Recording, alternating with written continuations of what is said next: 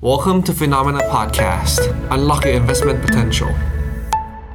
สวัสดีครับ สวัสดีครับ ต้อนรับคุณผู้ชมเข้าสู่รายการข่าวเช้า Morning Brief นะครับ สรุปข่าวสำคัญเพื่อให้คุณพลาดทุกโอกาสการลงทุนครับ วันที่ 8 เดือน 8 นะครับ เรามาติดตามกันกับทิศทางความเคลื่อนไหวทางเศรษฐกิจที่น่าสนใจทั้งในแล้วก็ต่างประเทศนะครับ มาเจอกันกับเราสองคน ผมปั๊บจิรติขันติพะโลและพี่แบงค์ใช้นนท์การจันนันท์ครับ สวัสดีครับพี่แบงค์ครับ สวัสดีครับปั๊บครับ ครับ เมื่อคืนนี้ได้กดซื้ออะไรไปไหมครับ จะเหลือเหรอ ได้หูฟังใหม่มา แต่เอามาให้ภรรยา เขาจะได้เอาไปฟังตอนไปออกกำลังกายหูเก่าเวลาวิ่งแล้วมันหลุดไงพี่ปั๊บได้อะไรบ้าง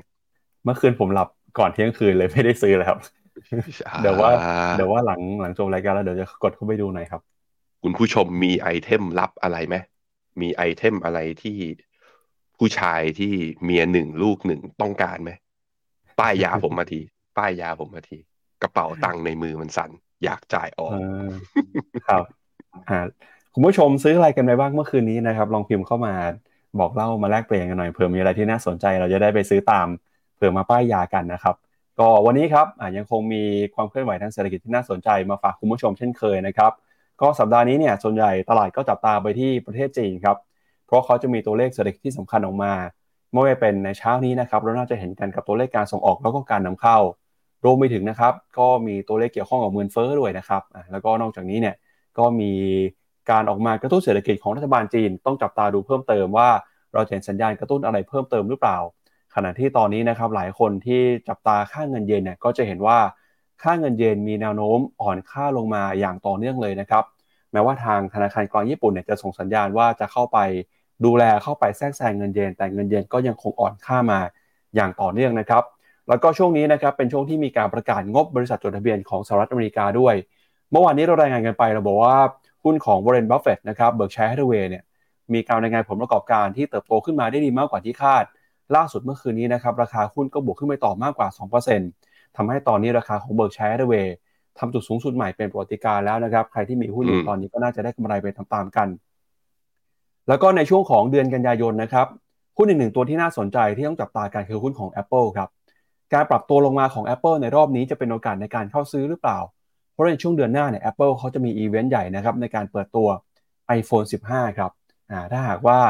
เอ่อ iPhone 15เปิดตัวออกมาแล้วเนี่ยได้รับเสียงตอบรับที่ดี อาจจะส่งผลนำให้ราคาหุ้นของ Apple ปรับตัวบวกขึ้นมาได้ก็ได้นะครับ แล้วก็แน่นอนครับเรื่องที่เราจะไม่พลาดกันวันนี้เลยก็คือ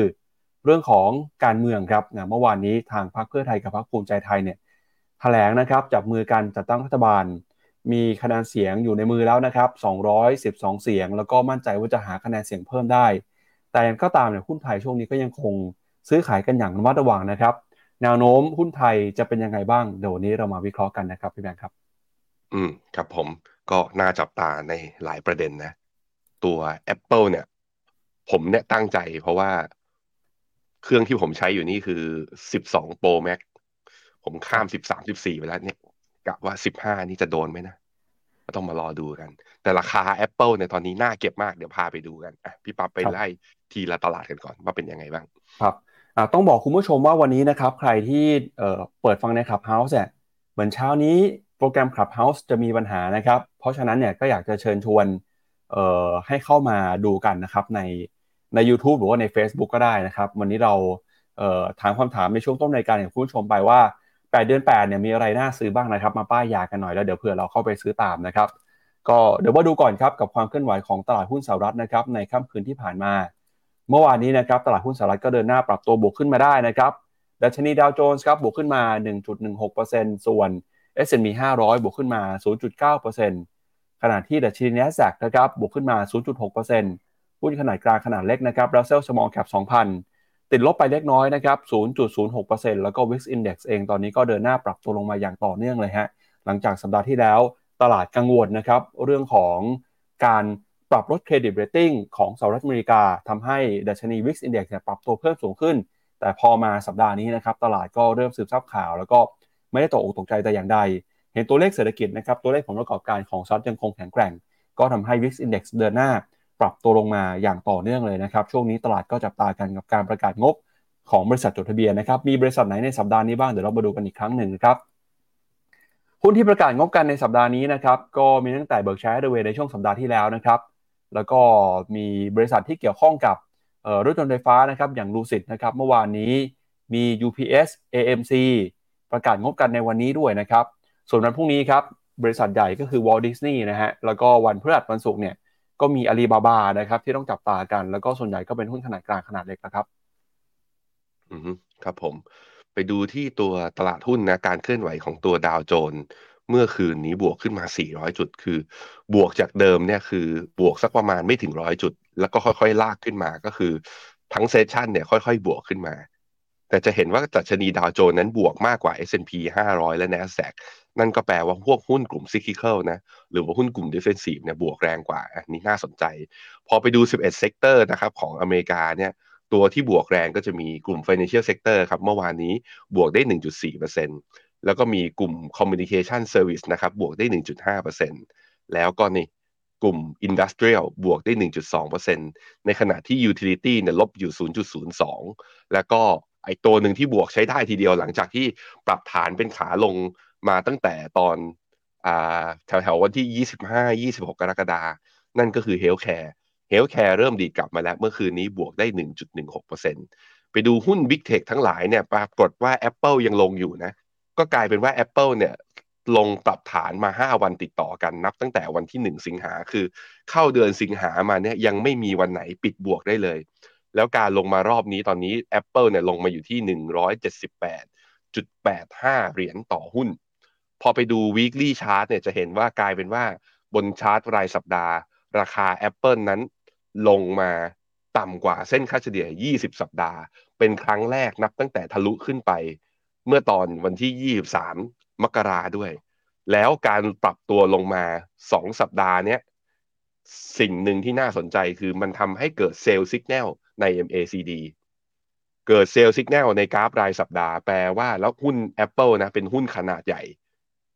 แล้วก็เป็นหนึ่งใน outperformer ในครึ่งปีแรกที่ผ่านมา มีการปรับฐานอย่างนี้ มันค่อนข้างสะท้อนนะ ว่าตลาดหุ้นอเมริกาอยากที่จะปรับฐานไปก่อน หลังจากที่ประกาศ e a r n i n g ็ season กันมาพอสมควรแล้ว ซึ่งทั้งตลาดเป็นยังไง เดี๋ยวผมพาไปดูอีกทีหนึ่งนะฮะแต่อันเนี้ยให้เห็นว่า Apple เนี่ยดูแบบว่าอยากจะปรับฐาน ถึงแม้ว่าตัวอื่นจะมีการแบบว่ารีบาวกลับมาได้นะ Microsoft บวกได้ 0.7 Amazon บวกได้ 1.9โอเมซอนใช้ได้นะอเมซอนทำจุดสูงสุดใหม่นับตั้งแต่สิงหาปี 2022 ยังไปต่อ Google บวกได้ 2.6%โอ้โห บวกแรงทีเดียว แล้วก็มีนี่ Meta Platform บวกได้ 1.88 ก็มีแค่ Apple นี่แหละที่เริ่มงอแง แล้วทำให้ sentiment เนี่ยอาจจะเริ่มลังเลนิดหนึ่งนะครับ ไปดูค่าเงินดอลลาร์ครับ ค่าเงินดอลลาร์นะฮะกลับมาอยู่ในโซนของการแข็งค่าตอนนี้อยู่ที่ 102.24 ในขณะที่ bond yield 2ปี ย่อลงมานิดนึงอยู่ที่ 4.76 แล้วก็ bond yield 10ปี ยังอยู่ที่ 4%ถ้วนอยู่ ยังตลาดก็น่าจะรอดูว่าการประมูลพันธบัตรซึ่งเนี่ยจะมีการประมูลกันวันนี้นะวันอังคารกับวันพฤหัสเนี่ยออกมาปริมาณการประมูลจะเยอะขนาดไหน แล้วจะทำให้ยิวเนี่ยมีโอกาสดีดขึ้นหรือเปล่าจับตาดูกันนะครับ แล้วก็รวมถึงวันพฤหัส เวลาประมาณทุ่มครึ่งบ้านเราเนี่ย ตัวเลขสำคัญต้องตามไปดูนั่นก็คือตัวเลขเงินเฟ้อครับ ครับ ก็ถ้าไปดูในแผนที่หุ้นนะครับ อย่างที่พี่แบงค์บอกไปเมื่อสักครู่นี้เมื่อคืนเนี่ยส่วนใหญ่ตลาดหุ้นในสหรัฐก็เดินหน้า ปรับตัวบวกขึ้นมาได้อย่างต่อเนื่องเลยนะครับ ตอนนี้ครับในดัชนี S&P 500 เนี่ยเขาก็ประกาศผลประกอบการกันไปนะครับ ประมาณ 85%แล้วครับของบริษัททั้งหมดใน S&P 500 นะครับ โดยใน 85%นี้เนี่ย มีหุ้นถึง 80%ครับที่ รายงานผลประกอบการออกมาดีกว่าที่ตลาดคาดการนะครับ ก็ถือว่างบนี้ไตรมาสนี้เนี่ยเป็นไตรมาสที่ค่อนข้างสดใสทีเดียวของตลาดหุ้นสหรัฐครับมาดูต่อนะครับกับฝั่งของตลาดหุ้นยุโรปบ้างครับ เมื่อคืนนี้ตลาดหุ้นยุโรปนะครับเห็นความเคลื่อนไหวดัชนีดัคของเยอรมนีครับปรับตัวอยู่ในกรอบแคบๆนะครับติดลบไปประมาณ 1.1 จุดฮะส่วนฟุตซี่ร้อยกริดนะครับลดลงไป 0.13% CAC 40 ฝรั่งเศส บวกขึ้นมา 0.06%แล้วก็ ยูโรซ็อก50 ครับ ปรับตัวบวกขึ้นมาเล็กน้อยนะครับ ประมาณ 0.1%ครับ ก็ความเคลื่อนไหวของตลาดหุ้นยุโรปนะครับ ช่วงนี้ก็จับตากันกับการประกาศผลประกอบการของบริษัทจดทะเบียนนะครับ รวมไปถึงทิศทางของแนวโน้มเงินเฟ้อนะครับ แล้วก็มีการใช้นโยบายการเงินนะครับ จากการส่งสัญญาณของคณะกรรมการธนาคารกลางในที่ต่างๆ ด้วย แล้วก็สัปดาห์นี้นะครับ ตลาดหุ้นยุโรปเองจับตากันกับตัวเลขเศรษฐกิจของจีนด้วยนะครับ มีตัวเลขการส่งออกประกาศกันในวันนี้ แล้วก็วันพรุ่งนี้นะครับวันพุธฮะก็จะมีตัวเลขนะครับที่เกี่ยวข้องกับเงินเฟอ้อของจีนนะครับ นอกจากนี้ปัจจัยที่น่าสนใจนะครับก็มีหุ้นรายตัวครับหุ้นบางตัวเนี่ยก็ปรับตัวลงมานะครับหลังจากเปิดเผยผลประกอบการออกมาที่ไม่สดใสนะครับ อันนี้ก็เป็นความเคลื่อนไหวของหุ้นยุโรปเมื่อวานนี้ครับ อืมครับผม ทั้ง Euro Stoxx ห้าสิบ Euro Stoxx หกร้อย DAX ของเยอรมัน CAC 40 และ FTSE ร้อยนะ index ตัว major index ต่างๆ ของยุโรปเนี่ย เกิด sell สัญญาณตั้งแต่สัปดาห์ที่แล้ว เพราะฉะนั้นมันก็แปลว่า ขาขึ้นไม่ใช่ละ อยู่ในขาของการปรับฐาน แต่ปรับฐานแล้วส่วนจะปรับฐานลงลึกหรือเปล่า อย่าง Euro Stoxx ห้าสิบก็จะมี downside อีกประมาณ downside อีกประมาณสามเปอร์เซ็นต์ ถ้าไม่หลุด low นี้ไป ซึ่งมันจะพอดีพอดีกับแถวแถวเส้นค่าเฉลี่ย 200 วันนะ ก็แปลว่ายังพอมีลุ้น แต่ว่าถ้าดูจากสถานการณ์คือเบรกทำ high ไปแล้ว แต่ไปได้ไม่จริงเป็น false break แล้วก็ปรับฐานลงมาเนี่ย ต้องระวังนะว่าการปรับฐานอาจจะไม่จบเพียงแค่นี้ เรามัดระวังสำหรับตัวตลาดหุ้นยุโรปกันด้วยนะครับตัวค่าเงินยูโรเมื่อเทียบกับดอลลาร์นะครับก็อยู่ที่ 1.09 ในขณะที่ค่าเงินปอนด์เนี่ยอยู่ที่ประมาณ 1.27 ก็ขยับขึ้นมา อ่อนค่าลงมาเล็กน้อยอีกทีหนึ่งนะครับครับไปดูต่อนะครับที่ตลาดหุ้นของเอเชียบ้างครับเช้านี้เอเชียเปิดมาแล้วนะครับ ความเคลื่อนไหวเป็นยังไงบ้างครับเดชนีนิกเกิ225 ของญี่ปุ่นนะครับ วันนี้ปรับตัวบวกขึ้นมา 0.39%ครับมาอยู่ที่ระดับ 32,386 จุดนะครับช่วงนี้เนี่ยตลาดหุ้นญี่ปุ่นก็มีหลากหลายประเด็นนะครับให้ต้องจับตากัน ไม่ว่าจะมีเรื่องของนะครับการ ใช้นโยบายการเงินที่ยังคงผ่อนคลายอยู่นะครับ แล้วก็ตัวเลขค่างเงินเยนเนี่ยก็ยังคงอ่อนค่าไปอย่างต่อเนื่อง ที่น่าสนใจนะครับ เรื่องของเงินเดือนในรัฐบาลญี่ปุ่นครับ ล่าสุดสำนักข่าวบูเบิร์นะครับเขาก็บอกว่าทางรัฐบาลของญี่ปุ่นเนี่ยเตรียมจะปรับขึ้นเงินเดือนนะครับให้กับข้าราชการพลเรือนของญี่ปุ่นจำนวนมากนะครับเป็นการปรับขึ้นเงินเดือนครั้งใหญ่ในรอบกว่า 20 ปีเลยทีเดียวครับ ซึ่งการปรับขึ้นเงินเดือนในครั้งนี้เนี่ยนะครับก็มีเป้าหมายเพื่อที่จะเข้าไป ช่วยเหลือนะครับข้าราชการแล้วก็เข้าไปช่วยเป็นการกระตุ้นเศรษฐกิจด้วยนะครับ โดยการออกนโยบายในครั้งนี้เนี่ยนะครับเขาก็บอกว่าจะทำให้เงินเดือนเฉลี่ยของข้าราชการในญี่ปุ่นนะครับถ้าเกิดเป็นในฝั่งของพลเรือนเนี่ยเพิ่มขึ้นมาประมาณ 2.7%นะครับแล้วก็มีการปรับขึ้นเงินเดือนพื้นฐานอีกประมาณ 0.9%ซึ่งถือว่าเป็นการขึ้นเงินเดือนครั้งใหญ่ที่สุดในรอบ 26 ปี ขณะที่นายมนตรีของญี่ปุ่นนะครับก็บอกมีการเรียกร้องให้นายจ้าง ปรับขึ้นค่าจ้างนะครับ ให้มากกว่าเงินเฟอ้อด้วยนะครับ เพราะตอนนี้เนี่ยเงินเฟอ้อก็เริ่มปรับตัวขึ้นมาทำให้ประชาชนชาวญี่ปุ่น เริ่มได้รับความเดือดร้อนนะครับ ก็ทำให้ต้องจำเป็นต้องขึ้นเงินเดือนที่สุดครับ มาดูต่อที่ออสเตรเลียกับนิวซีแลนด์บ้างนะครับ ในฝั่งของออสเตรเลียครับวันนี้บวกขึ้นมา 0.17%นิวซีแลนด์นะครับติดลบไป 0.06%เซี่ยงไฮ้ Composite ของจีนนะครับเมื่อวานนี้ก็ปรับตัวลงมาครับหางเซ็งฮ่องกงเมื่อวานนี้ติดลบไป 0.12%นะครับเบอร์เต้ไต้หวัน ก็ยังซื้อขายกันอยู่ในกรอบแคบๆช่วงนี้นะครับ หุ้นไทยเมื่อวานนี้ผันผวนมากนะครับตอบรับข่าวการจัดตั้งรัฐบาล ระหว่างพรรคเพื่อไทยกับภูมิใจไทยครับสุดท้ายปิดไปเนี่ยลดช่วงบวกลงมาหลือบวกเพียงแค่ประมาณ 2 จุดเท่านั้น เกาหลีใต้เปิดมายังซื้อขายอยู่ในกรอบแคบๆ ส่วนอินเดียกับเวียดนามครับบวกขึ้นมาได้ประมาณ 0.4 ถึง 0.5%เมื่อวานนี้เวียดนามบวกแรงนะครับ เวียดนามบวกขึ้นมา 1.5%เลยครับ อืมครับผมตลาดหุ้นเอเชียเช้านี้ก็อาจจะสดใสนิดหนึ่งนะ จะยกเว้นก็มีตัวคอสปีนี่แหละที่เปิดมาเนี่ย บวกอยู่แป๊บหนึ่งตอนนี้ลบอยู่ประมาณ ลบไม่ถึง 1 จุด ลบไม่ถึง 0.03%อะเดี๋ยวรอดูกันว่าเป็นยังไง ในขณะที่ตลาดหุ้นจีนเมื่อวานนี้เนี่ยปิดลบประมาณสักหนึ่งเปอร์เซ็นต์นะฮะทั้ง A เอห่างเสงแล้วก็ตัว S share รวมถึงตัว CSI 300 ด้วย แต่ก็ยังยืนเหนือเส้นค่าเฉลี่ย 200 วัน รอกันหน่อย จีนนี่ค่อนข้างผันผวนทีเดียวนะในช่วงเวลาที่ผ่านมา มีตลาดหุ้นเวียดนามฮะ เวียดนามเนี่ยวันศุกร์เนี่ยบวกไป 1.7%เมื่อวานนี้บวกต่ออีก 1.5%คือไปเรื่อยๆ เลยเวียดนาม ดูแล้วทาร์เก็ตแถวๆประมาณพันสามเนี่ยมีโอกาสได้เห็นแล้ว ภายในไม่ไม่นานหลังจากนี้แหละ น่าสนใจทีเดียวสำหรับเวียดนามนะ ซึ่ง technical call เนี่ยใครที่เข้าไป เราก็มีเขาเรียกว่าอ่าออกบทความสำหรับการ take profit แต่ใครที่ถือเวียดนามได้ในระยะยาวๆนะ ผมคิดว่าก็มีโอกาสลุ้น ที่สูงกว่าระดับพันสามนะประมาณหนึ่งถึงสองปีข้างหน้าที่ประมาณพันห้าเนี่ย เราก็ยังมีหวังกันอยู่นะครับ หุ้นไทยฮะหุ้นไทยกลับมา คือมีแรงซื้อพยายามจะกลับมาให้ได้ แต่ว่าจะเห็นว่าหุ้นไทยเนี่ย ก็ยังไม่สามารถทะลุตัวกรอบที่เป็นไซด์เวดาวออกไปได้นะก็ต้องมารอดูทิศทางด้วยเช่นเดียวกัน ตัว IDX Composite ของอินโดเมื่อวานนี้บวกได้ 0.49 ก็มาจากราคาน้ำมันที่มีการพยุงขึ้น ในขณะที่ดัชนี Sensex เนี่ยลงมาเจอ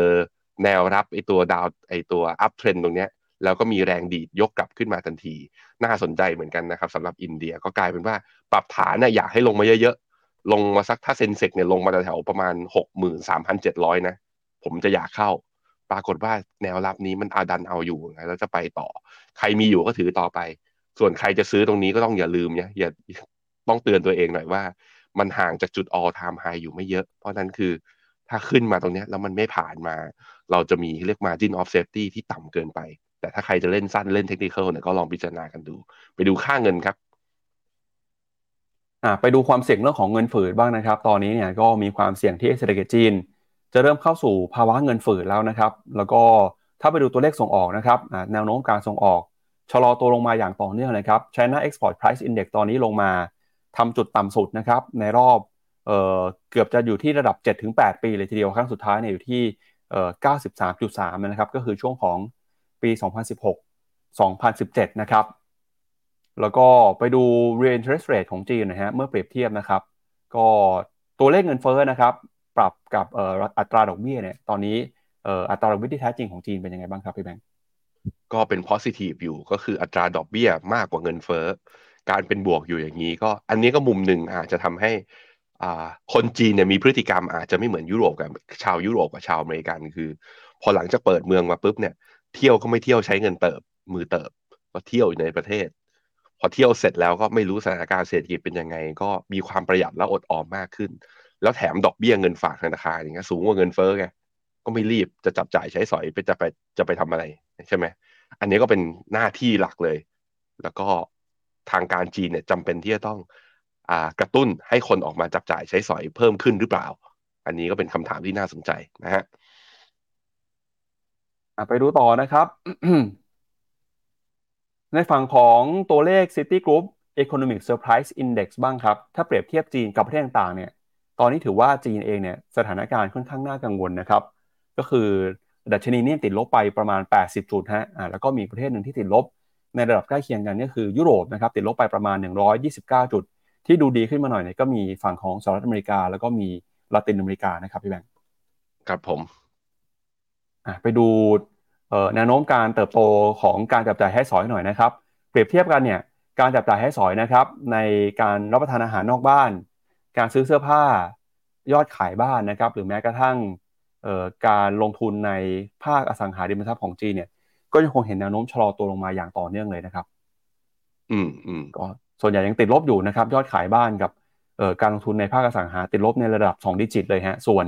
ตัวเลขการจับจ่ายใช้สอยสินค้านอกบ้านเนี่ยแม้ว่ายังคงเพิ่มขึ้นมา แต่ก็เป็นตัวเลขที่ติดลบจากช่วงก่อนหน้านะครับครับแล้วก็ไปดูตัวเลข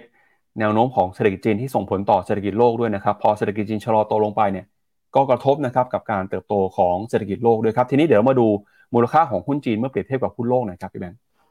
อืมครับผมตอนนี้ MSCI ไชน่าเทียบกับหุ้นโลกเนี่ยอยู่ที่ลบหนึ่ง standard deviation นะก็ถูกกว่า ในขณะที่ CSI 300เนี่ยอยู่แถวๆประมาณสักลบ 0.7 เมื่อเทียบกับหุ้นโลก ก็ยังอยู่ในโซนของการถูก ก็จีนจริงๆเนี่ยเรื่องถูกก็ถูกมาสักระยะหนึ่งแล้ว เราขอแค่การกระตุ้นที่เหมาะสมและเพียงพอนะครับอะไปครับพี่ปั๊บไปดูต่อนะครับเรื่องของทิศทางค่าเงินเยนกันบ้างครับ ล่าสุดเนี่ยเงินเยนนะครับซื้อขายเปรียบเทียบกับค่าเงินดอลลาร์สหรัฐอยู่ที่ประมาณ 143 เยนต่อ 1 ดอลลาร์ครับหลังจากที่ช่วงเดือนก่อนหน้าเนี่ยเคยอ่อนค่าไปแตะ 145 เยนเลยนะครับแม้ว่าทางธนาคารกลางของญี่ปุ่นจะส่งสัญญาณครับว่าเงินเยนตอนนี้เนี่ยถือว่าอ่อนค่าลงไปแล้วนะครับแล้วก็รัฐบาลเนี่ยจำเป็นต้องเข้ามาช่วยเหลือดูแลนะครับเข้ามาแทรกแซงเพื่อไม่ให้เงินเยนอ่อนค่าลงไปมากกว่านี้ การที่เงินเยนอ่อนค่าไปเนี่ยหลายคนอาจจะบอกว่าจะเป็นผลดีกับบริษัท ในกลุ่มที่ส่งออกก็ได้ เพราะว่าจะส่งออกสินค้าแล้วเนี่ยคอนเวิร์ตเงินกลับมาเป็นรูปของเงินเยนจะมีมูลค่ามากขึ้น แต่ในฝั่งของการนำเข้าเนี่ยนะครับก็ต้องอย่าลืมว่าบริษัทญี่ปุ่นที่เป็นบริษัทต้องนำเข้า วัตถุดิบหรือว่าเครื่องจักรหรือว่าต้นทุนสินค้ามาจากต่างประเทศเนี่ยบริษัทเหล่านี้นะครับได้รับผลกระทบอย่างหนักเราก็อาจจะไม่สามารถอยู่รอดได้นะครับ เพราะว่าสินค้าต่างๆ ต้นทุนต่างๆเนี่ยมีราคาเพิ่มสูงขึ้นมาทำให้รัฐบาลของญี่ปุ่นจำเป็นต้องเข้ามากำกับดูแลนะครับ อย่างล่าสุดเนี่ยในการประชุมของ BOJ ที่ผ่านมา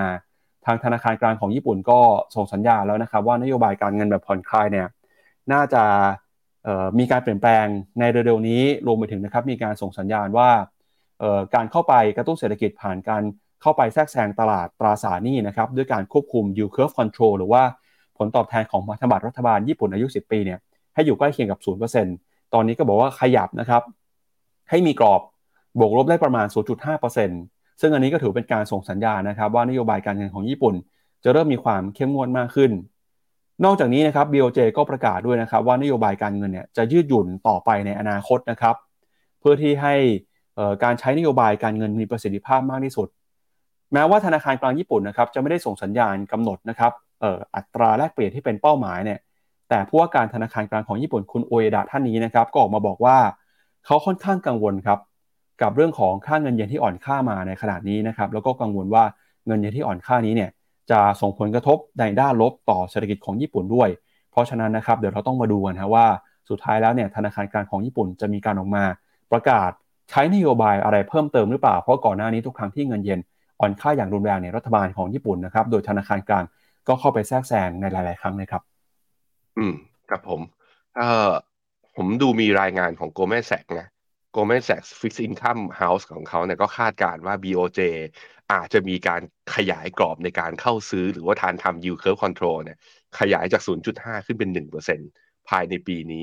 ซึ่งการขยายเนี่ยแปลว่าเหี่ยวนะ แปลว่ามีความเหี่ยว มีที่ไหนบ้างที่ยังเหี่ยวอยู่ก็คือยังอยากจะขึ้นดอกเบี้ยต่อ เฟดของธนาคารกลางสหรัฐเนี่ยก็หลาย ๆ ที่ก็บอกว่าอาจจะขึ้นได้อีกหนึ่งครั้ง อาจจะขึ้นได้อีกหนึ่งครั้งเป็นอย่างมาก แต่ลงเนี่ยคงไม่แล้วเพราะว่าคุณโจมโพเวลแกก็นั่งยันเนือนอนยันมาตลอดนะ ตั้งแต่มีติ้งข่าวที่แล้ว ECB เนี่ยอ่าโกลแมนแสกคาดว่า terminal rate เนี่ยจะอยู่ที่ประมาณ 4%ตอนนี้อยู่ที่ 3.75 ก็แปลว่าอาจจะขึ้นได้อีกหนึ่งครั้ง ซึ่งอาจจะขึ้นเลยตอนเดือนกันยานี้นะฮะ BOE ก็มองว่าเอ่อขึ้นครั้งสุดท้ายก็น่าจะเป็นเดือนกันยานี้ ตอนนี้อยู่ที่เรทอยู่ที่ 5.25 น่าจะขยับขึ้นมาที่ 5 แล้วก็หยุดละ แต่ในขณะที่ BOJ เนี่ยต้องบอกว่า Goldman Sachs มองต่างก็คือว่า การขยายกรอบครั้งนี้จะไม่ใช่ครั้งสุดท้ายจะเป็นจะเป็นการจุดเริ่มของความฮอกกิชก็คือความเหี่ยวของธนาคารกลางญี่ปุ่นที่เพิ่มมากขึ้น ซึ่งจุดนี้แหละทำเพื่ออะไรก็หนึ่งก็คือ เพื่อให้ค่าเงินเยนเนี่ยมีเสถียรภาพและไม่อ่อนค่ามากเกินไป อันนี้คือเรื่องที่หนึ่งนะเรื่องที่สองก็คือเงินเฟอ้อมาแล้วอาจจะจำเป็นที่จะต้องสู้กับเงินเฟอ้อซึ่งสองทิศทางนโยบายที่ทำเนี้ย ต้องมาดูว่าจะมีผลกับตลาดหุ้นทางฝั่งญี่ปุ่นหรือเปล่า ต้องไม่ลืมนะประเทศอื่นๆ อย่างอเมริกาและยุโรปเนี่ยขึ้นดอกเบี้ยรัวๆ ช่วงพีเรียดที่ขึ้นดอกเบี้ยรัวๆ นั้นตลาดเขาก็มีการปรับฐาน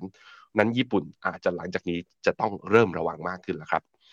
ครับไปดูแนวโน้มของค่าเงินเยนกันหน่อยนะฮะว่าเป็นยังไงบ้างครับเดี๋ยวชวนพี่แบงค์ไปเปิดกราฟค่าเงินเยนหน่อยนะครับก็ในฝั่งของบูเบิร์ครับเขาก็วิเคราะห์กันนะครับเขาบอกว่าตอนนี้เนี่ยเงินเยนนะครับมีแนวโน้มอ่อนค่าต่อเนื่องไปอีกแม้ว่า รัฐบาลของญี่ปุ่นนะครับจะเข้ามาส่งสัญญาณว่าเงินเยนอ่อนค่ามากเกินไปแล้วก็ตามฮะสัญญาณเทคนิคของค่าเงินเยนเป็นยังไงบ้างนะครับอ่าครับผมก็ดูจากตอนนี้ก็ทิศทางเนี่ยนับตั้งแต่ตอนอ่าวันที่ 13 กรกฎาเป็นต้นมานะค่าเงินเยนก็กลับมาอยู่ในทิศทางอ่อนค่าค่อนข้างชัดเจนนั้นก็มาดูกันครับว่าที่ 145 เหรียญอ่าต่อเยนเนี่ยเอ้ย145 เยนต่อ 1 ดอลลาร์เนี่ยจะทะลุอ่อนค่าขึ้นไปมากหรือเปล่า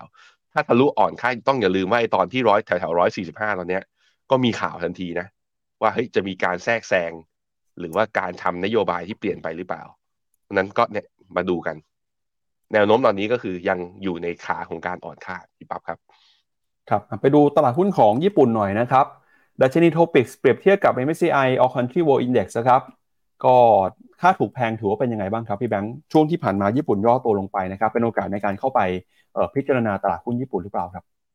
ครับผมก็จะเห็นว่าถ้าดูที่ความถูกแพงของโทปิกเมื่อเทียบกับ MSCI แอควีนะก็คือหุ้นโลกเนี่ย ตอนนี้อยู่แถวประมาณลบหนึ่ง standard deviation ถือว่าไม่ถูกไม่แพง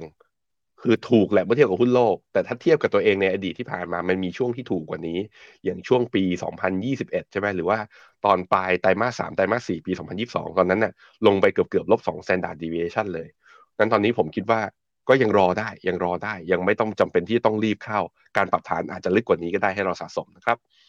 ครับ อืมก็ไปดูต่อนะครับกับการประกาศผลประกอบการของบริษัทจดทะเบียนกันบ้างครับ เมื่อวานนี้เรามีการรายงานบริษัท Berkshire Hathaway ของคุณปู่วอร์เรนบัฟเฟตไปนะครับ พองบไตรมาสสออกมาดีเนี่ยเมื่อคืนนี้ตลาดหุ้นก็ตอบรับในทิศทางที่ค่อนข้างจะโพซิทีฟพอสมควรเลยครับ เมื่อคืนนี้ราคาหุ้นของเบิร์กชัยเดเวย์นะครับปรับตัวขึ้นมาอีก 3.4%ครับตอนนี้เนี่ย ราคาหุ้นก็ทำจุดสูงสุด all time high แล้วนะครับ โดยการปรับตัวขึ้นมาของราคาหุ้นในรอบนี้นะครับก็มีสาเหตุสำคัญ หลังจากผลประกอบการในช่วงไตรมาส 2 ออกมานะครับดีกว่าที่ตลาดคาดการเอาไว้ โดยพ้องยิ่งนะครับกำไรจากการดำเนินงานฮะก็เติบโตขึ้นมาได้ค่อนข้างดีทีเดียวนะครับ ประกอบกับนะครับหุ้นหลาย ๆ ตัวเนี่ยที่คุณปู่เข้าไปลงทุนนะครับก็มีการเติบโตมากขึ้นด้วยครับไม่ว่าจะเป็นหุ้นของ Apple นะครับหุ้นของบริษัทประกันอย่างรถยนต์ไกโก้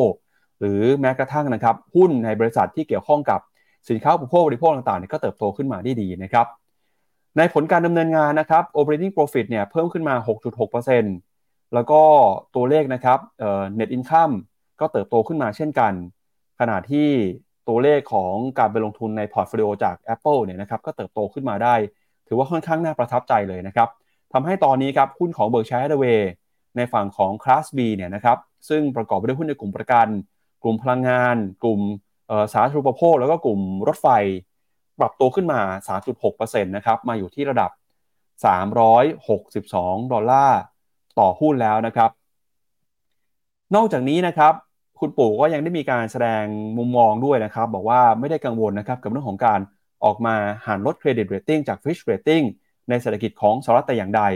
แล้วก็เชื่อว่าเศรษฐกิจสหรัฐน่าจะสามารถเติบโตได้นะครับในระดับที่ มีเสถียรภาพอย่างค่อยเป็นค่อยไป แล้วก็ก่อนหน้านี้นะครับ การที่เฟดเนี่ยเดินหน้าใช้นโยบายการเงินเข้มงวดนะครับ ก็ส่งผลทำให้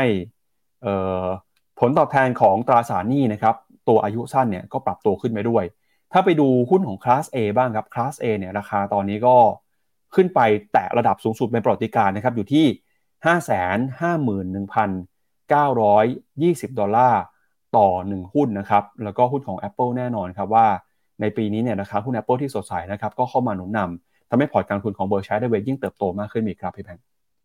อืมครับผมตอนนี้ปู่อายุ 92 นะ run Berkshire ตั้งแต่ 1965 ก่อนผมเกิดอีกตั้งไกลเลย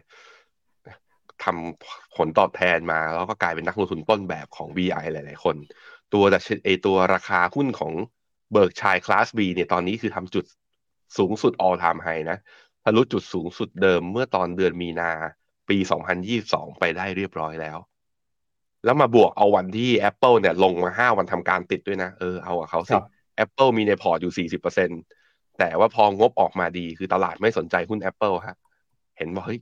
ก็มีตัวอื่นนี่ปันผลก็ดี เงินสดก็เยอะลงมาเดี๋ยวปู่คงซื้อเพิ่มนะนักลงทุนคิดอย่างนั้นก็เลยไล่ราคาตัว Berkshire ขึ้นไปนะฮะใครมีถืออยู่บ้างอะ่ะ ใครมีถืออยู่หรือใครเคย ไปประชุมผู้ถือหุ้นเบิร์กชัยบ้างในเสนอตัวมาหน่อยดีว่าเป็นยังไงบ้าง ผมนะมีเป็นความฝันเลยว่า วันหนึ่งอยากไป แต่นี้คงพาภรรยาไปด้วยไม่ได้ คนภรรยาบอกให้ฉันไปทำอะไรเนี่ย ไม่รู้มีที่เที่ยวหรือเปล่านะครับ ก็ผมไม่แน่ใจว่าปกติแล้วคนที่ลงทุนในบ้านเราเนี่ยส่วนใหญ่น่าจะซื้อหุ้นคลาส B กันนะครับพี่แบงค์คลาส A นี่โอ้โหหุ้นหนึ่งนี่ห้าแสนกว่าดอลลาร์ผมไม่แน่ใจว่ามันมันซื้อขายได้ในตลาดด้วยหรือเปล่าครับน่าจะซื้อได้ครับ แต่ว่าก็นั่นอะหนึ่งหุ้นห้าแสน ห้าแสนนี่คูณเงินบาทไปเท่าไหร่อะก็โอ้โห เป็นสิบล้านนะครับหุ้นหนึ่งอันน่ะสิพอไปซื้อคาร์ดบีดีกว่า อืม อย่างนั้นแหละสิบเจ็ดล้านคูณค่าเงินบาทแล้วตอนนี้โอ้แม่เจ้าได้แค่หุ้นเดียวครับชวนคุณผู้ชมไปดูหน่อยฮะแล้วมุมมองของนักวิเคราะห์นะครับที่วิเคราะห์หุ้นของ Berkshire Hathaway เนี่ยตอนนี้เขาประเมินกันยังไงบ้างครับพี่แมน อืมครับผมก็ consensus target อยู่ที่ 380 ราคาตอนนี้ 362 อันนี้คือคลาส B นะครับ ก็เห็นว่า upside ไม่เยอะเหลือมีแค่ 5%แต่ว่าน่าแปลกใจคือหุ้น Berkshire เนี่ยเป็นหุ้นที่เขาเรียกว่าหลายคนนะแล้วก็สื่อให้การติดตาม แต่ว่านักวิเคราะห์ที่ cover เขาเนี่ยมีอยู่แค่ 4 คนเท่านั้นเองสามคนบอกให้ซื้อหนึ่งคนบอกให้โฮ เพราะฉะนั้นก็อะก็มาดูกัน แต่ถ้าดูจาก upside ของตัว analyst เนี่ย ไม่เยอะนะ ถือว่าไม่เยอะ แต่ผมคิดว่าคนถือ หุ้น Berkshire จริงไม่ได้มาดูอะไรอย่างนี้หรอก ถือเพราะว่ามีศรัทธาในคุณปู่ทั้งสองปู่นะฮะครับอ่าแล้วก็ช่วงนี้นะครับ อย่างที่เราบอกไปว่า ราคาหุ้น Apple ที่ปรับตัวลงมาเนี่ยจะเป็นโอกาสในการเข้าไปซื้อหรือเปล่านะครับ ก็พาคุณผู้ชมไปดูกันกับประเด็นเรื่องของ Apple นะครับ ในช่วงของเดือนกันยายนนะครับ ช่วงกลางเดือนเนี่ยประมาณสักวันที่ 12-13 ครับ Apple เขาจะมีการเปิดตัวนะครับ iPhone 15 ครับ การเปิดตัว iPhone ครั้งนี้เนี่ยนะครับจะสามารถเข้ามา ทำให้ราคาของ Apple กับตัวบวกขึ้นไมาได้หรือเปล่าหลังจากที่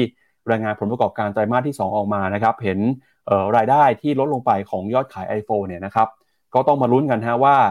ไตรมาสที่3นะครับถ้าเปิดตัวแล้วเนี่ยผลประกอบการจะกระเตื้องขึ้นมาหรือเปล่าสำนักข่าวบลูเบิร์กนะครับรายงานว่า Apple เนี่ยเตรียมจะเปิดตัวอีเวนต์นะครับในเดือนกันยายนนี้ซึ่งอาจจะจัดขึ้นในช่วงระหว่างวันที่ 12 หรือว่า 13 นะครับ เป็นการเปิดตัว iPhone 15 ครับ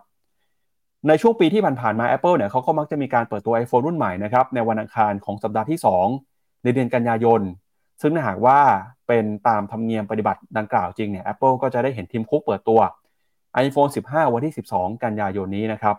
แต่อะไรก็ตามนะครับก็มีมุมมองที่แตกต่างกันบางคนก็บอกว่า จะเปิดตัวเอ่อ12 เปิดตัว 13 จะพรีออเดอร์ 15 กันยา ขายจริง 22 กันยานะครับ ก็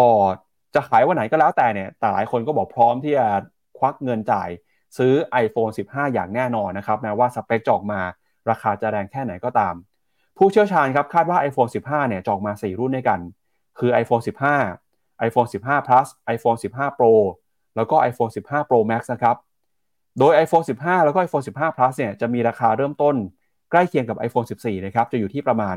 800ถึง900 ดอลลาร์ แล้วก็ส่วน iPhone 15 Pro กับ iPhone 15 Pro Max นะครับ ราคาจะสูงขึ้นครับพี่แบงค์จะอยู่ที่ระหว่าง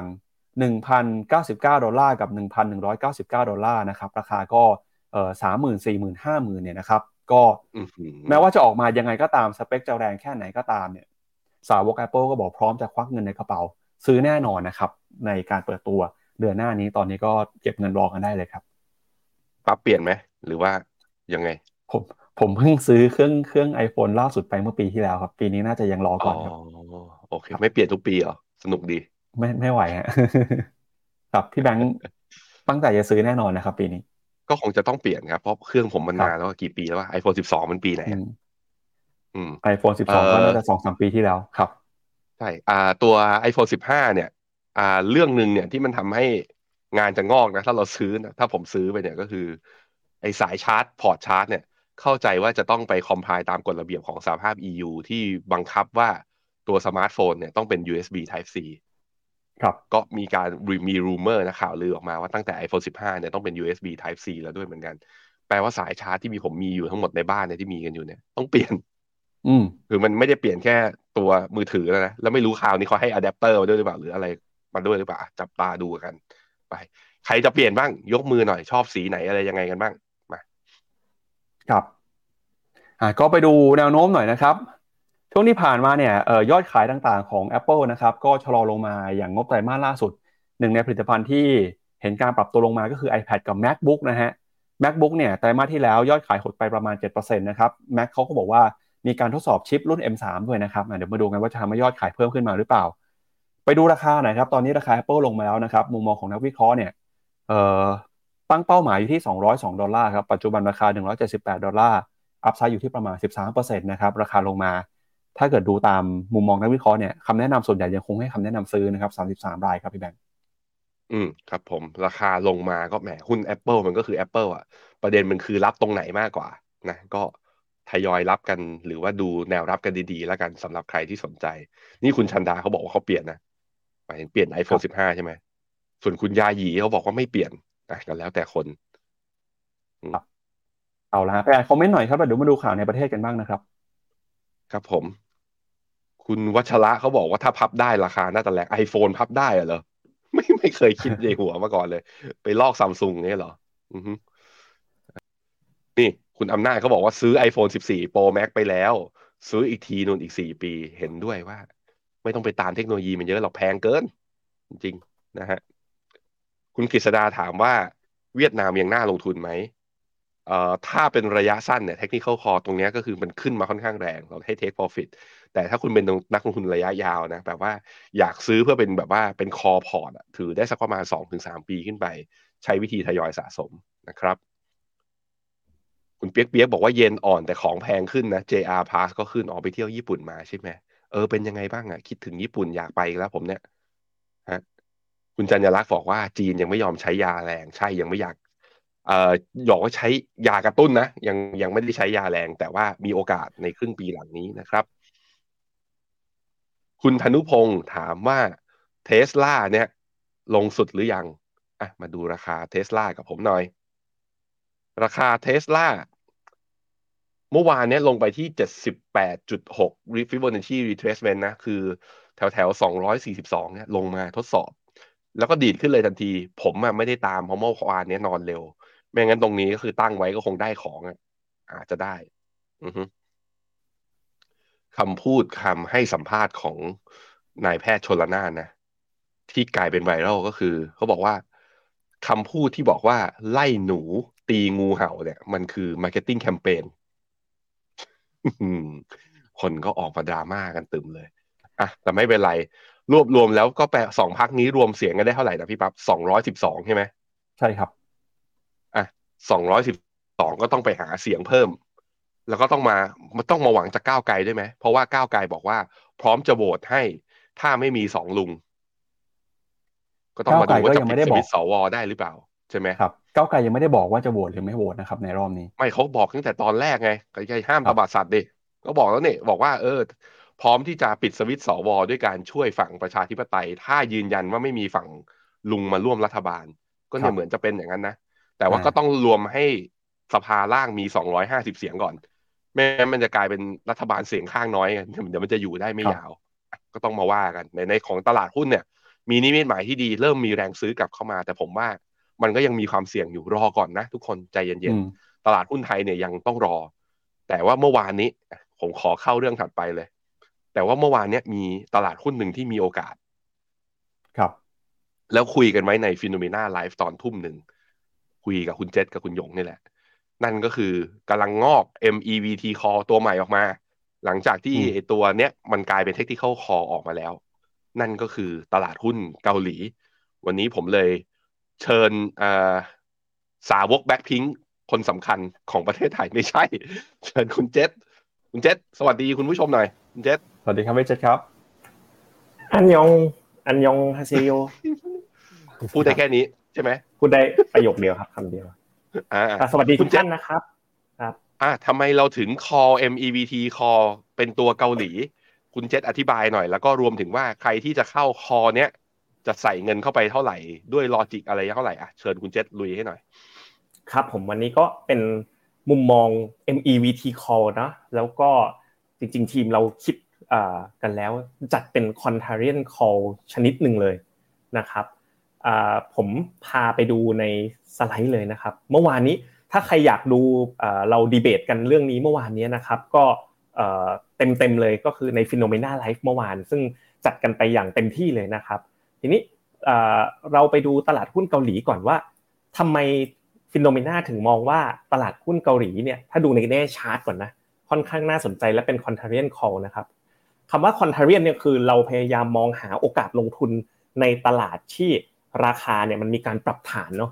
เป็นตลาดที่คนอาจจะยังไม่ได้สนใจเยอะ แต่ว่าเราเห็นโอกาสอยู่ในนั้นนะครับ ซึ่งถ้าดูปัจจุบันเนี่ยดัชนีหุ้นเกาหลีเนี่ยก็ปรับตัวลดลงมานะตามตลาดหุ้นโลกลงไปอยู่ที่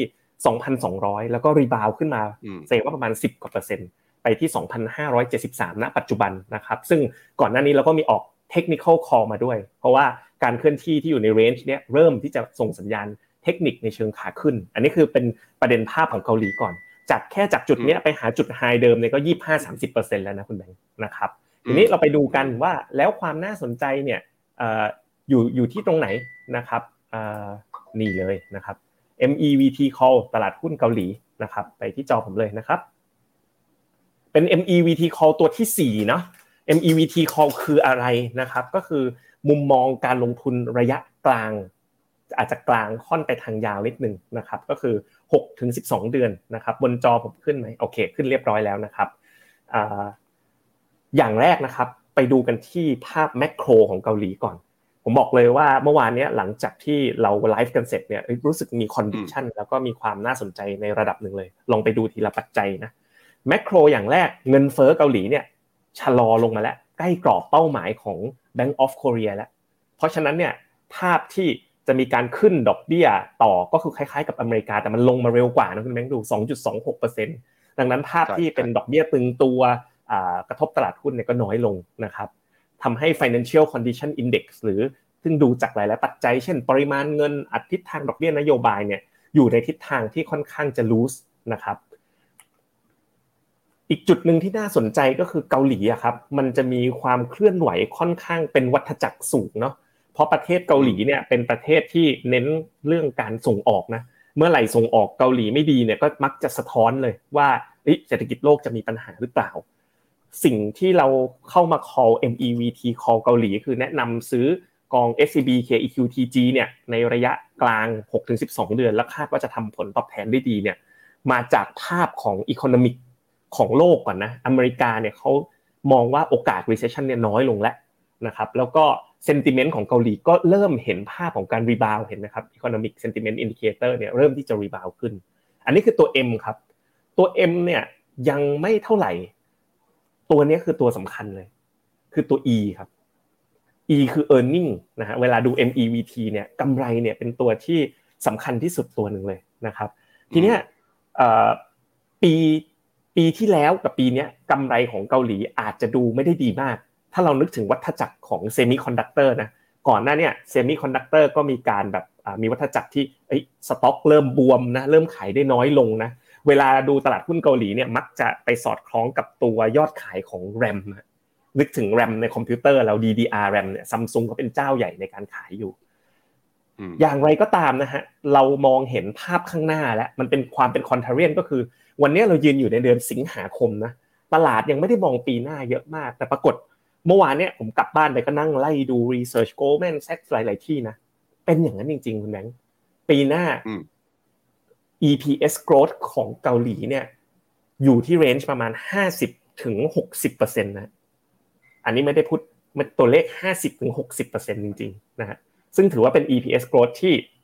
บอกได้เลยว่าสูงมากๆนะนะครับเพราะตัว E เนี่ยเป็นตัวชูโรงเลยของตลาดหุ้นเกาหลี แล้วก็มีแนวโน้มเนี่ย ที่มีการปรับเพิ่มประมาณการด้วย เริ่มเห็นการเพิ่มประมาณการในรอบ 3 เดือนที่ผ่านมา เมื่อเศรษฐกิจอเมริกาเนี่ยเริ่มที่จะถูกมองว่าไม่น่าจะเกิด recession นะครับ อันนี้คือเป็นจุดที่ตัว E เนี่ยน่าสนใจมากนะครับ ก็ถ้าเราไปดูกันนะครับไส้ในนะไส้ในของดัชนีหุ้นเกาหลี รอบนี้เรา call เข้าซื้อเป็นเป็น passive fund เลย นะครับที่ลิงก์กับ KOSPI ตรงๆ ก็จะเห็นไหมครับว่าจะหนักไปทาง sector เกี่ยวกับอิเล็กทรอนิกส์นะเกี่ยวกับ industrial เกาหลีก็จะเป็นผู้นำในแง่การผลิตพวกชิป semiconductor แล้วก็อุตสาหกรรมหนักเลยตัวรวมไปถึงรถยนต์นะฮะฮุนไดเกียนะก็ได้รับความนิยมสูงขึ้นเรื่อยๆนะครับ มาดูรูปนี้นะครับ เราจะเห็นว่าเส้นสีดำเนี่ยนะครับ คือราคาของแรมเห็นไหมครับ ราคาของแรมนะ ซึ่งมีความผูกพันกับตลาดหุ้นเกาหลีค่อนข้างชัดเจนเลย แล้วอย่างที่เล่าให้ฟังอะครับ นี่คือราคาของแรมนะมันปรับตัวเส้นสีดำนะปรับตัวลดลงมาต่อเนื่อง แต่จะเห็นไหมครับว่าทุกๆ ครั้งเนี่ยตลาดหุ้นนะตลาดหุ้นคือสีส้มดูรอบที่แล้วปี 2020 นะฮะวัฏจักร semiconductor นะตลาดหุ้นเนี่ยดีดขึ้นก่อนคุณได้เห็นไหมดีดขึ้นปื๊ดเลย แล้วราคาแรมค่อยสะบัดขึ้น แล้วตลาดหุ้นก็วิ่งขึ้น peak รอบเนี้ยเราเห็นเป็น cycle เลยวัฏจักรว่าเฮ้ยตอนเนี้ยมัน down cycle มันกำลังจะจบแล้ว พอไปดู research ของปีหน้าเนี่ย e a r n i n g growth 50%เพราะฉะนั้นเนี่ยภาพของการปรับขึ้นของหุ้นเกาหลีที่เพิ่งขึ้นมา 10 กว่าเปอร์เซ็นต์เนี่ยเรามองว่าเป็นจุดเริ่มต้น ครั้งเนี้ยมันถึงเป็นการ call ที่ค่อนข้างมีความ contrarian เห็นไหมเพราะว่าเรามองว่าตลาดหุ้นมันเริ่ม pick up และและน่าจะตามมาด้วยราคาแรมเนี่ยตามมาด้วยนะครับ อ่า เราผมพาไปดูอีกรูปหนึ่งที่สำคัญ ลองไปดูภาพแนวโน้ม semiconductor ก่อนนะ ปีที่แล้วถ้าเราจำกันได้นะ semiconductor เริ่มเป็นช่วงที่เป็นวัฏจักรขาลง แต่ตอนเนี้ยถ้าเราดู news flow หรือว่าข่าวล่าสุดเนี่ยเริ่มงบของซัมซุงเริ่มกลับมาดีอีกแล้วนะครับ แล้วก็เนี่ย JP Morgan ก็บอกว่าเริ่มที่จะเห็นการอ่า improve ของ demand outlook ของ semiconductor นะครับ อันนี้เป็นสมาคม semiconductor เลยนะครับ ก็บอกว่าเริ่มที่จะเห็นว่าเราเรามี downturn ในปีนี้เห็นไหมครับ ลบไป 10%นะการเติบโตของ semiconductor แต่ว่า MEV t e l e c o m เนี่ยเรามองไปข้างหน้า ปีหน้าเนี่ยเขา anticipate recovery กลับมาแล้ว อย่าลืมนะครับ semiconductor มันมีการเคลื่อนไหวเป็น cycle ครั้งนี้เราซื้อดัก cycle ไปข้างหน้าเลยนะครับ แล้วก็ถ้าเราดู e a r n i n g นะครับ ซึ่งเป็นปัจจัยสำคัญเนี่ยเราก็จะเห็นว่า ตัว Korea Stock Exchange เนี่ยกับ forward EPS นะครับถ้าเราดู EPS 12 เดือน 24 เดือนข้างหน้า เส้นสีส้มกับสีฟ้าเนี่ยเริ่มมีการ pick up ชัดเจนคุณแบงค์เห็นไหมตรงเนี้ยแล้ว EPS ของเกาหลีเนี่ยเห็นได้ชัดเลยนะฮะเคลื่อนไหวเป็น cycle มาก ๆ เลย เพราะว่ามันเป็นประเทศที่ขายพวกอ่า industrial semiconductor ครั้งเนี้ยเรามองว่าเนี่ยมันเป็นมันเริ่มเห็นสัญญาณการกลับตัวของ cycle ที่ชัดเจนแล้ว ขณะที่ราคาหุ้นเกาหลีเนี่ย ยังเพิ่งกลับตัวไม่มาก ถ้าเปรียบเทียบกับปีโควิด ก็เหมือนกับขึ้นมาถึงประมาณตรงนี้ แต่มันยังมีอีกเล็กใหญ่ตรงเนี้ย6เดือนข้างหน้าตามมานะครับเพราะฉะนั้นพอเป็นอย่างเงี้ยก็เลยนับว่าเป็น MEVT call ที่เป็นสายคอนเทเรียนนะครับรูปนี้ก็น่าสนใจนะครับ พอ e a r n i n g growth ปีหน้าเนี่ยโต 50%วันเนี้ยดัชนีหุ้นเกาหลี ถ้าดูด้วย e a r n i n g ปีนี้คุณแบงค์11 เท่า แต่พอ e a r n i n g โตนะ P หาร E ใช่ไหม พอ E เนี่ยมันขึ้นนะ P หาร E ก็ถูกลง กลายเป็นปีหน้าเนี่ยนะครับคอสติกเนี่ยจะเทรดอยู่ที่ PE ประมาณ 9 เท่าเท่านั้นเอง ซึ่งเมื่อเปรียบเทียบกับดัชนีโลกแล้วครั้งที่แล้วที่เทรด 9 เท่าเนี่ยดัชนีโลกเนี่ย PE ก็ไม่ได้สูงขนาดนี้ ดังนั้นเนี่ยโอกาสในการลงทุนในหุ้นเกาหลีเนี่ยถ้าเรามองกันที่ valuation เนี่ยเราเห็นโอกาสที่น่าสนใจเลย เพราะฉะนั้นตัวแมกโรนะครับโดยสรุปเนี่ยนะก็คือ เริ่มไม่ต้องขึ้นดอกเบี้ยและเศรษฐกิจไซเคิลจะฟื้นในปีหน้า e a r n i n g เนี่ยบอกเลยว่าน่าจะเป็นที่ที่ e a r n i n g โตที่สุดในโลกแห่งหนึ่งเลยนะครับที่ระดับประมาณ 50% valuation อยู่ในเกณฑ์ที่ถูกจนน่าสนใจเลย โดยเฉพาะเมื่อข้าวก้าวเข้าสู่ไตรมาส 4 อีกแป๊บเดียวนะ ปีหน้าเนี่ยคนจะเริ่มไปมอง PE ปีหน้าเนี่ย single digit ถือว่าน่าสนใจมากนะครับและสุดท้ายเนี่ยก็คือภาพของเทคนิคของ KOSPI นะครับที่ปัจจุบันเนอะถ้าเราเห็นก็ เริ่มฟอร์มนะครับภาพของ range ในการปรับตัวเพิ่มขึ้นในระดับหนึ่งแล้ว โดยจนล่าสุดเนี่ยทาง Finnomena เองเนี่ยนะครับก็มีการ call นะครับตัว tactical call ของ KOSPI นะครับชัดเจนไปเลยนะครับเมื่อวันที่ 13 ที่ผ่านมา แล้วก็มีคนเข้าลงทุนต่อเนื่องเพราะฉะนั้นภาพระยะสั้นเนี่ยเราเห็นเรนจ์ตรงนี้เลย ที่กำลังปรับตัวดีขึ้นต่อเนื่อง คือหลังจากเรา call tactical call คุณแบงค์เราก็ไปดู MEVT คือภาพระยะกลางถึงยาว ปรากฏว่า มาหมดเลย MEVT ทั้ง 4 ปัจจัยก็เลยเป็นที่มาที่ทำให้เราเนี่ย call เข้าลงทุนนะในระยะกลางถึงยาวด้วยนะครับเป็น tactical call combo คู่กับ MEVT call เลยในกอง SCB KEQTG ซึ่งลงทุนในกอง iShare MSCI South Korea ETF นะครับก็คิดว่าเป็นอีกหนึ่ง call ที่เรากลั่นกรองกันมาระดับหนึ่งเลยนะครับ ตัวนี้เราแนะนำลงในกองทุนเปิดนะ ไม่ค่อยแนะนำให้ลงเป็น S S F R F เพราะว่า MEVT call เนี่ยไม่ใช่เป็นระยะยาวขนาดนั้นหลายปีนะ call เนี่ยเรามองที่6ถึง12เดือน ดังนั้นลงเป็นกองทุนเปิดเลยน่าจะเหมาะสมที่สุดนะครับ ก็วันนี้ก็เลยเอา MEVT มาฝากประมาณนี้ครับมีคำถามถ้าคนที่ลงทุน tactical call อยู่แล้ว เจอ MEVT call อย่างเงี้ยซ้ำได้ไหมอันนี้คืออ่าคำถามข้อแรก อย่างที่สองถ้าไม่มีเลย เจอไม้นี้เข้าไปอะ ตรงเนี้ยในมุมมองของคุณเจษใส่เท่าไหร่ดี สมมติว่ามีเงินอยู่ร้อยบาทครับผม คือเกาหลีต้องยอมรับนะว่ามันเป็นการ call ครั้งนี้มันเป็นประเทศ single country นะแล้วก็ไม่ได้เป็นประเทศใหญ่แบบอเมริกาแบบ Southeast Asia หรือจีนนะอันนั้นประเทศใหญ่ เพราะฉะนั้นเวลาเราจะใส่เนี่ยคือเราต้องมองนิดนึงว่า tactical call หรือ MEVT ครั้งนี้มันเป็นการลงตามวัฏจักรในระดับหนึ่งเลยนะ ทั้งเทคนิคที่เป็นภาพเนี่ยมีเป้าหมายการทำกำไรชัดเจน ดังนั้นถ้าเกิดคุณทำ tactical call อยู่แล้วนะ เราแนะนำลงทุนไม่เกินระดับ 2665 แล้วเรามี target ทำกำไรที่ชัดเจนคือ upside ประมาณ 10%ที่ 2860 ถ้าคุณเป็นนักลงทุนที่กึ่งไปในทางระยะสั้นหน่อย ผมคิดว่าก็ควรจะทำตามระบบนะครับ ส่วนถ้าสมมติ MEVT คือคุณไม่ได้มองระยะสั้นแล้ว มันอาจจะไปแตะ 2860 แล้วมีการปรับฐาน คุณก็ ถือยาวยาวกว่านั้นไปเลยคือ6-12เดือน ถือจนกว่าฟิโนเมนาจะบอกว่าเอ๊ะเราเห็นว่าตลาดเนี่ยมัน realize สิ่งที่ตลาดสิ่งที่เราเล่าให้ฟังในอนาคตแล้วไม่ว่าจะเป็นกำไรที่กำลังจะเติบโตขึ้น ดัชนีฟื้นไปจุดหนึ่งแล้ว แล้วก็ทำกำไร ดังนั้นเนี่ยในแง่ของการจัด position เนี่ยคือคุณต้องแยกให้ออกว่าคุณจะลงสั้นหรือลงกลางยาวเนาะแล้วก็ถ้าแต่ว่า position ที่ใส่เข้าไปเนี่ยณจุดจุดนี้เนี่ย ในเชิงเทคนิค2665 ตอนนี้ก็ต่ำกว่า 2665 สามารถเข้าลงทุนได้ ในเชิงระยะยาวเนี่ยก็เห็นภาพ outlook การลงทุนที่น่าสนใจ ดังนั้นเนี่ยถ้าจะใส่ตอนเนี้ยน่าจะใส่ไม้ที่มีนัยสำคัญอาจจะห้าถึงสิบเปอร์เซ็นต์พอร์ต max นะครับสามารถใส่เข้าไปได้ในในจังหวะนี้นะครับแล้วแต่ว่าต้องเข้าใจนิดนึงว่าถือเป็นการลงทุนในกองทุนหุ้นที่เป็น single country แล้วก็แน่นอนจะต้องมีความเสี่ยงเยอะกว่าการลงเป็นภาพของ regional หรือเป็น global นิดหนึ่งนะครับ ครับคุณผู้ชมถามมาเพิ่มเติมครับพี่เจษครับมีคุณผู้ชมถามเพิ่มเติมบอกว่า MEVT เนี่ยเวลาแนะนำให้ซื้อนะฮะเราซื้อไม้เดียวก้อนเดียวเลยไหมครับ หรือว่าเราสามารถแบ่งทยอยซื้อเออจะ DCA ได้หรือเปล่า MEVT ครับเอ่อ MEVT ก็จะ DCA ก็สามารถทำได้ แต่เล่าให้ฟังว่าระบบ MEVT เนี่ยมันไม่ใช่ว่า call แล้ว call เลยตลอดระยะยาวครับคุณปั๊บก็หมายความว่าหกถึงสิบสองเดือนเนี่ย ถ้าสมมติว่าตลาดหุ้นเกาหลีเนี่ยมัน realize นะครับแล้วปรับตัวขึ้นไป อย่างจริงๆ MEVT call เนี่ยเรามองว่า 25-30%ถ้าไปถึงไฮเดิมเนี่ยอย่างแรกนะต้องทบทวนก่อนแล้วว่าพอก่อนไหม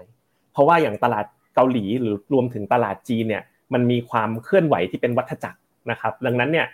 ถ้าจะ DCA ทำได้ แต่ว่าเมื่อเราปิด call ปิด call หมายความว่าอาจจะ valuation เริ่มแพง เริ่มขึ้นไปถึงเป้าหมายที่ที่เราตั้งใจเอาไว้แล้วเนี่ยก็จะต้องทำการ หยุด DCA แล้วก็ปิด call เช่นกันผมให้ดูว่าอย่างจากตรงเนี้ยแค่วิ่งไปหาไฮเดิมเนี่ยก็ประมาณ 30%เข้าไปแล้วนะครับเพราะฉะนั้นเนี่ยเวลาลงทุนเนี่ยมันมันไม่ได้มันไม่ได้แยกเป็นไม้อะนะคุณปั๊บเวลา call ก็คือ call เลย แต่ว่าจังหวะการลงทุนตอนเนี้ยไม่ว่าจะมองในมุมเทคนิค หรือมองในมุมระยะกลางระยะยาวข้ามไปถึงภาพ e a r n i n g ปีหน้า ถือว่าน่าสนใจลงทุนมากๆ ครั้งหนึ่งเลยไม่ค่อยบ่อยที่มันจะมาพร้อมกันทั้ง MEBT แบบนี้นะครับ อืม โอเคครับ วันนี้ชัดเจนมากนะครับ ขอบคุณพี่เจษมากเลยนะครับ ครับผมขอบคุณครับ สวัสดีครับ ครับ เอาละครับ ก็เป็น MEVT call นะครับ กลยุทธ์การลงทุนล่าสุดจาก Finnomena ครับ แนะนำลงทุนในตลาดหุ้นเกาหลีใต้นะครับ ต้อนรับกระแสการเติบโตของ generative AI นะครับ เข้าไปดูข้อมูลเพิ่มเติมได้ที่เว็บไซต์ Finnomena นะครับ เราก็มีรายละเอียด มีคำแนะนำเอ่อให้กับคุณผู้ชมรออยู่แล้วนะครับ ว่าจะเป็นยังไงบ้างนะครับ เอาละครับ และนี่ก็เป็นทั้งหมดนะครับของรายการข่าวเช้า Morning Brief วันนี้ครับ เราสองคนนะครับแล้วก็ทีมงานครับลาคุณผู้ชมไปก่อนพรุ่งนี้กลับมาเจอกันใหม่นะครับ วันนี้สวัสดีครับ สวัสดีครับ บริการที่ปรึกษาการลงทุนส่วนตัวจากฟิโนมีนาจะช่วยให้คุณสามารถจัดการการลงทุนจากคำแนะนำของมืออาชีพด้านการลงทุน ที่คอยดูแลและปรับพอร์ตการลงทุนของคุณให้เป็นไปตามเป้าหมาย สนใจรับบริการที่ปรึกษาการลงทุนส่วนตัว สมัครได้ที่ f i n o m e f i n o m e n a e x c l u s i v e หรือ line at f i n o m e n a p o r t คำเตือน ผู้ลงทุนควรทำความเข้าใจลักษณะสินค้า เงื่อนไขผลตอบแทน และความเสี่ยงก่อนตัดสินใจลงทุน